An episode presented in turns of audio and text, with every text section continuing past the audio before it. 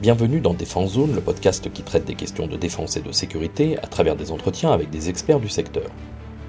À l'occasion de la sortie du numéro 9 de notre magazine papier, dans lequel nous consacrons, entre autres, notre dossier au commandement des opérations spéciales, nous vous proposons aujourd'hui une mini-série exclusive. Exceptionnellement, nous avons été accueillis par les trois commandeurs d'armée qui ont sous leurs ordres ces unités d'élite.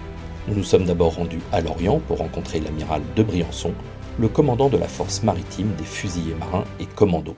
Dans la population commando, on veut plutôt des personnes qui sont euh, capables de surmonter un échec ou une difficulté. En tout cas, qui n'abandonnent pas.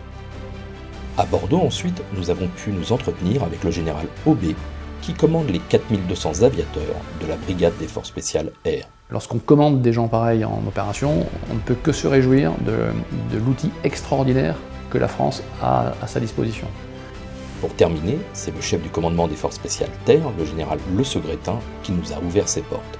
Nous, c'est ça mon fonds de commerce aujourd'hui, c'est je réfléchis avec les chefs de corps, avec l'armée de terre, c'est comment demain, comme dit le CEMAT, euh, je reste l'éclaireur, l'éclaireur de l'armée de terre, comme dit le CEMAC, je reste le défricheur des armées.